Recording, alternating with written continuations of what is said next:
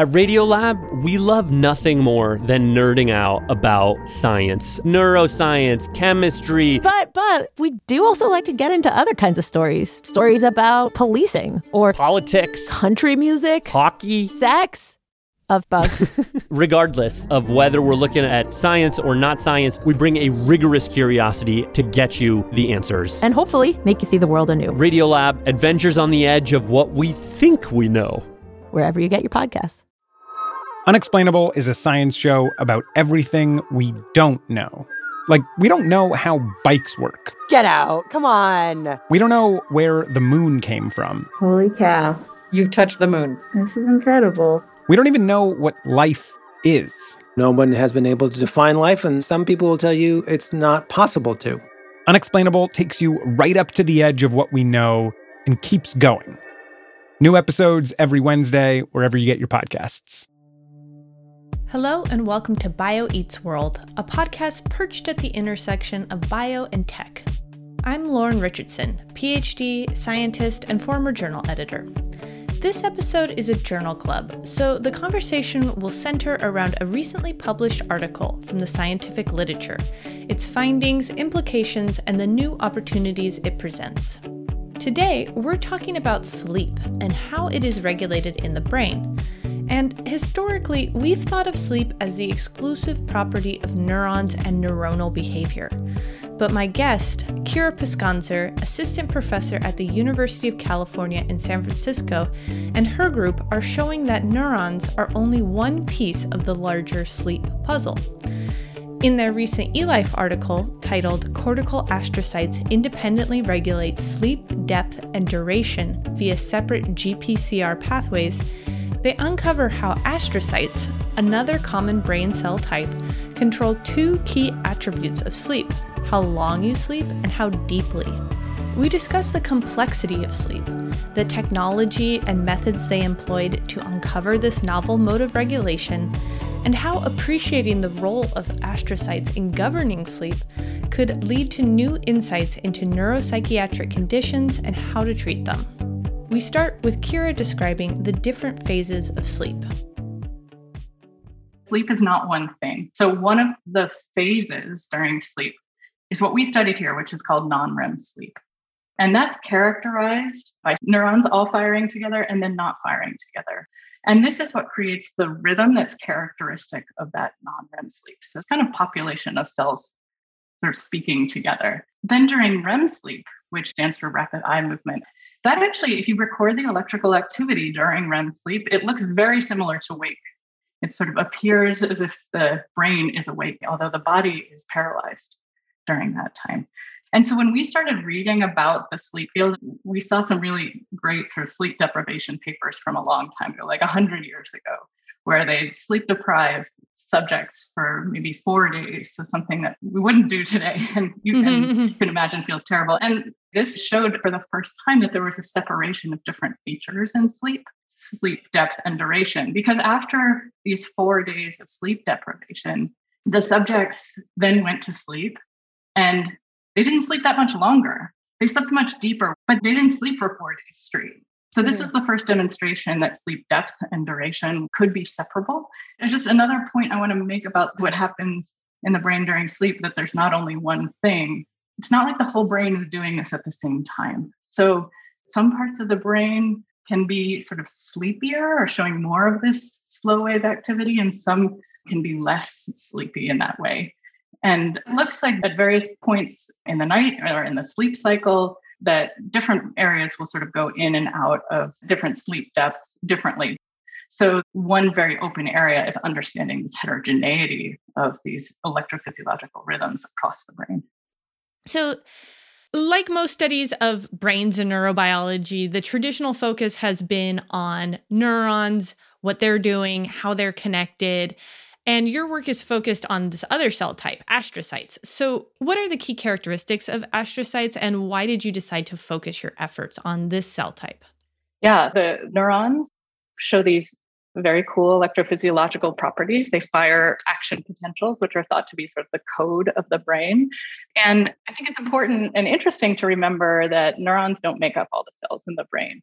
All the cells that aren't neurons have historically been lumped together in this name called glia, which is Greek for glue, which I think tells you a little bit about how they've been perceived, which they're just sticking things together. And now we know that that's not true. And there are many classes of non neuronal cells. The largest class are astrocytes. So they make up probably 25 to 30% of the brains. But what's, what makes them so fascinating to me is that they're these highly, highly branched cells that sort of poke into every kind of little space there is in the brain. And the space that I'm particularly interested in is into the synapse, into sort of the action points between neurons they have receptors for every kind of neurotransmitter the neurons have receptors for. So they can they can listen to that action between the cells. But because they don't fire these action potentials that neurons fire first of all they haven't been easy to study because some of the earliest ways we've studied how neurons work are just sticking electrodes in the brain and, and measuring the activity of neurons. And glia just don't they don't speak the same language. But then they're coupled to each other in a a sort of very different way than neurons are. So they make this own their own kind of network because they're coupled. There's something called gap junctions, which means that there's sort of more one continuous sort of network than neurons, which have to chemically talk from one cell to the other cell. So we still don't understand very much about this kind of interconnectedness, but I think of them more like a whole blanket on top of lots mm. of hmm. the neurons in the mm-hmm. brain because if they could they have the ability to sort of pass signals within their own networks, but also they're morphologically right at those points where neurons are making decisions about how to talk to each other. Mm-hmm. So mm-hmm. they have this potential to be a totally separate regulatory system in the brain to control the activity of the neurons. And we still are just sort of at the beginning of exploring. I mean, it's like a whole different way to think about the brain. We think about the brain as signaling and acting in this one particular way, which is mediated by electrical signals. Right. But astrocytes are there. They're interacting with the neurons in a lot of different ways, but they've just kind of been ignored. And now we're really appreciating how critical they are to the entire function of the brain. And even this domain that we thought is like specific to neurons, which is this electrical signaling, is influenced by astrocytes as well.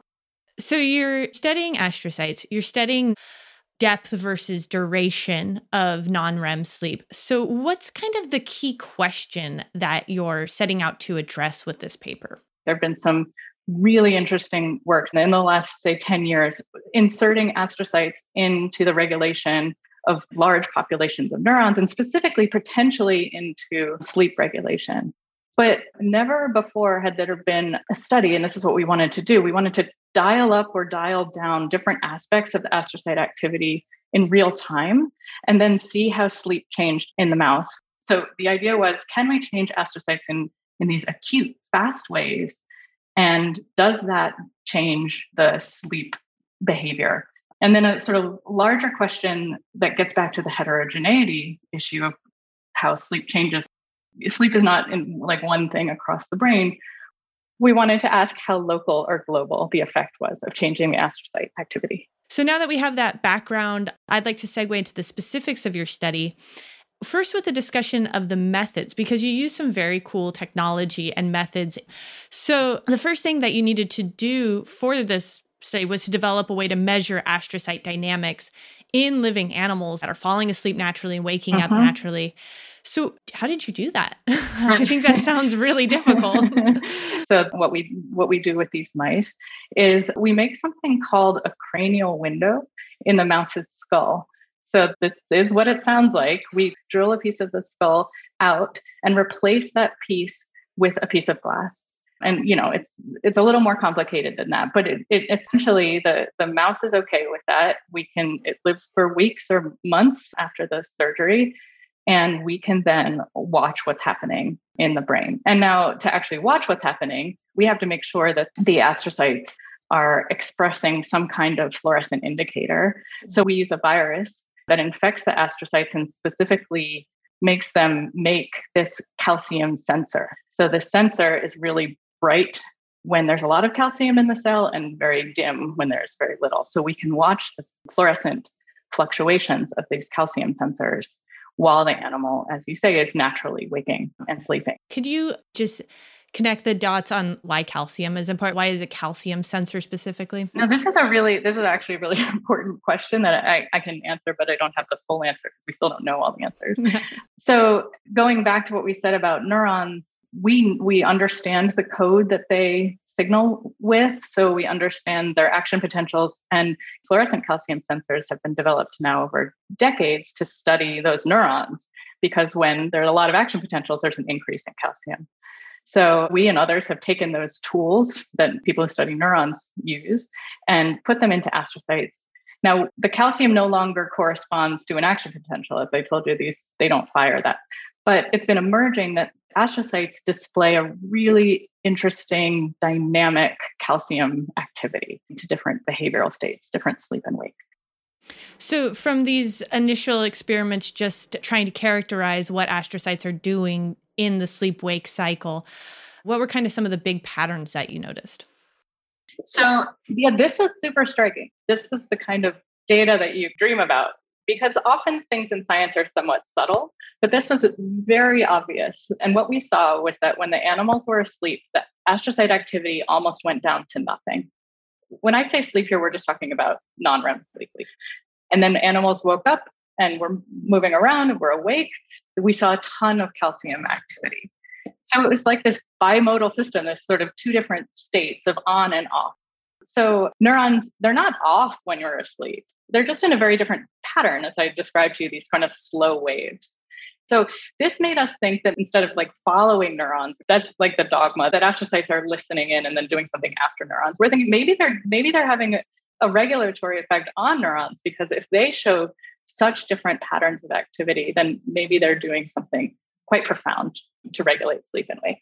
Right. The neurons are going through this synchronous firings that are characteristic of non REM sleep. And if the idea in the field held that astrocytes were just kind of following along after neurons and responding to, to neurons, then you would expect to see astrocytes also having kind of uh, synchronous signaling. But that's not what you saw. You saw something completely different. So then, how did you determine?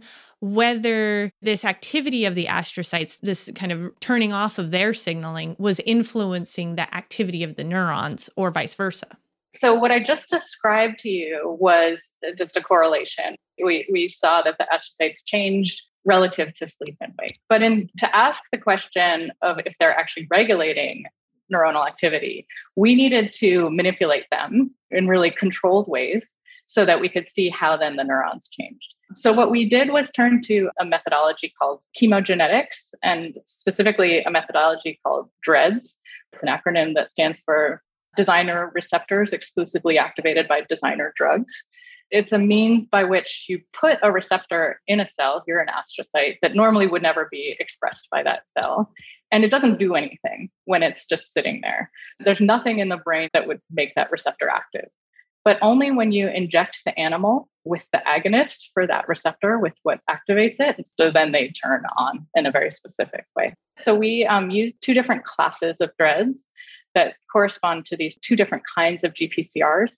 And what we found is that when we activated one of these DREADD pathways, astrocytes increased sleep depth. So we saw more of these slow waves, or they were sort of larger amplitude, big slow waves. So it's as if you're sleeping deeper and that was called that was with a what was called a GI GPCR. But when we looked at how long the the mice slept, they didn't change their duration. They weren't sleeping any longer, any shorter. It was just that they were sleeping deeper.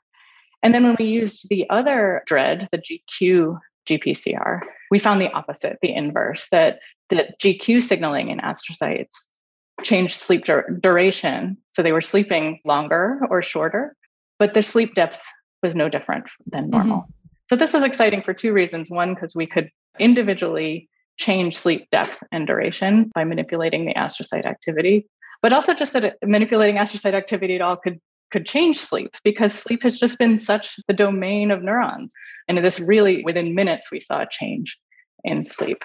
I think this experimental design is really really clever because you know that astrocytes have all these different kinds of receptors, eh, specifically these different kinds of GPCRs. And these GPCRs are a big class of receptors. There's lots of different kinds of them. Classic things like opioid receptors are GPCRs, things that respond to adrenaline are mm. GPCRs, all the neurotransmitters bind to GPCRs. But what kind of GPCR they are matters. And so you took two different classes of GPCRs, and each one signals through the astrocyte in a different way and kind of leads to different downstream activities. And so you were able to turn on one type of GPCR and you saw an increase in sleep depth. And then you turned on another form of GPCR and you saw an increase in sleep duration. And it's so neat that you're able to manipulate that signaling and see such clear results. So, one question I have is Did you try other types of GPCR and just see no impact? Or did you really just try these two and see this duality? Because other that would be pretty amazing scientific luck. well, the, the other main class of GPCRs is is the GS class, and we did not try the GS. And part of that is because I think a lot of the receptors that you just mentioned, like adrenaline receptors, they're mostly GQ receptors. And they're really highly expressed on astrocytes and i'm i'm just going to make another point first which is that people think of like adrenaline acting on neurons right? But if you look at expression of these it, for some of these receptors there's actually a lot more on astrocytes. Some of the things we think that gpcr activation is actually doing because we just sort of assume it's on neurons actually might not be the case for a whole range of things so we did only try the GI and the GQ GPCRs, and we sort of expected maybe one would have effect if we were lucky, and we expected the other one wouldn't. But it turned out that they both did, and they were these sort of interestingly separable effects too. And they had the other reason that we chose these two is because these two are known to activate calcium in astrocytes. They don't do the same that kind of thing in neurons. So they sort of have their own code in astrocytes. And we thought it would be, we were just thinking of different ways to increase calcium. Like maybe if we do it this way, it'll do something, or if we do it this way, it'll do something. But it ends up with this really kind of unexpected result, which is that calcium is increased in both of these cases, but they do very different things. So calcium is not calcium, it's not calcium. And then the other thing, way to answer your question also about these two different pathways is yes, they're two separable pathways, but there are tons of GQ receptors and GI receptors. Now we need to figure out which of the receptors in our normal sleep are actually regulating these things. And that's a big question, too. What you've done is you've taken a synthetic GPCR and expressed it, but there's obviously a endogenous, a natural receptor that's regulating that. So now it's a oh, search to find that one. Right. And that's that's really fascinating that activating both of these classes of GPCRs has this different effect that you can see using these this DREADD system, but they both lead to an increase in calcium. But somehow from that increase in calcium lead to different impacts on the cell and different impacts therefore on the neurons, different impacts on the sleep. I think that really suggests like a very tantalizing kind of biological question of how how that how that's possible. Yeah, I mean, I can only imagine that the different spatiotemporal dynamics of those two different sort of originating mm-hmm, calcium mm-hmm, events mm-hmm. are then affecting downstream molecules in different ways and then leading to astrocyte function, astrocyte outputs that are different. And so that's another huge question for us next. So, you mentioned at the beginning when we were talking about the question that this paper is asking are the impacts of astrocytes local or are they do they have a more global reach to them? So, how did you study that and what did you find when you looked at those impacts? So we'll take this cranial set cranial window setup that I just described to you. And we also have an electrode right near that window recording the sleep activity, the neuronal activity. Then we decided to put an electrode as far away in cortex, which is the kind the part of the brain that we're in, as we could. So on the opposite side of the brain and all the way in the front, because we were measuring in the back. So we thought, oh, this is millimeters apart of mouse brain. That's a lot of mouse brain. What would happen if we activated those astrocytes only in this the back of the brain? What would happen in to the sleep in the front of the brain? And the short answer is the similar kinds of sleep effects that we saw locally, we also saw in this electrode millimeters away in the brain. They were a little bit different in terms of the subclasses of slow wave activity that we saw. Slow wave activity can be broken down into two types, and one called delta is more related to forgetting, and one called slow oscillations is more related to memory consolidation. And we saw differences, like locally, we saw more of this kind of forgetting signal. And globally, we saw more of this memory signal. And so this then raises all kinds of questions for us and makes us think of experiments where we could test different behaviors and memory um, when we manipulate the astrocytes and see if this affects them differently. We talked about this this important synchronous firing in non-REM sleep mm-hmm. and kind of the patterns of that synchronous firing can be characterized by a wave function. And so it, here you're able to look how these waves changed when you manipulated the astrocytes. And you saw differences in the, the types of waves that are associated with forgetting and the types of waves that are associated with remembering, which is such an a fascinating idea thinking that you can manipulate the way that your brain consolidates memory by manipulating different receptors on astrocytes and like the different ways that you sleep. It's like one of those things where it's like, I know that sleep is related to memories, but thinking about how that process can be manipulated by different processes in the brain, it just kind of unlocks like a whole new level of understanding of like what sleep is and why it's important. Yeah, that's how we're thinking of it. So now that we've talked about the results of your paper, the this really important role that astrocytes are playing in the brain and how they are regulating sleep depth and sleep duration through these distinct mechanisms.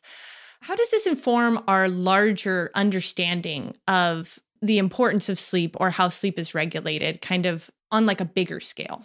Yeah, it makes me think about the drugs that we use, the pharmacology that's used to treat sleep and sleep dysfunction. And neurological and psychiatric diseases have a really complex and interesting relationship to sleep, and that sometimes sleep can sleep is often a symptom for neuropsychiatric diseases. But it can also be a it can also alleviate some like sometimes sleep deprivation can help depression. Sometimes sleep sleep is a biomarker for things like alzheimer's.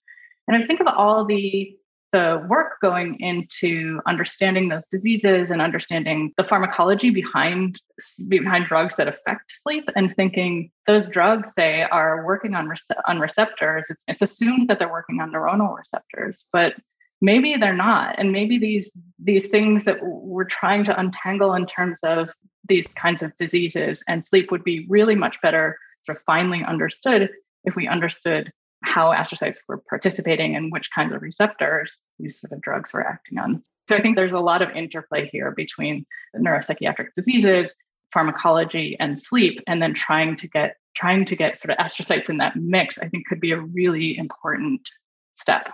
I'm really interested in this idea of of you know studying astrocytes as a way to understand the brain better to develop better therapies what do you think the kind of next steps for going from you know this paper to you know a practical application are i think one reason astrocytes have not been maybe looked at so much is that when you grow them in a dish um, or try to do high throughput things like they stop looking like astrocytes and look like more like like generic cells. So I think the next step is to try to figure out like what a platform could be where you could do more high throughput testing of astrocytes in tissue or maybe it's an organoid system something where you can actually you, you maintain some very important aspects of the circuit so that we could study these rhythms for example these study sleep or study behaviors related to kind of the diseases we're thinking about,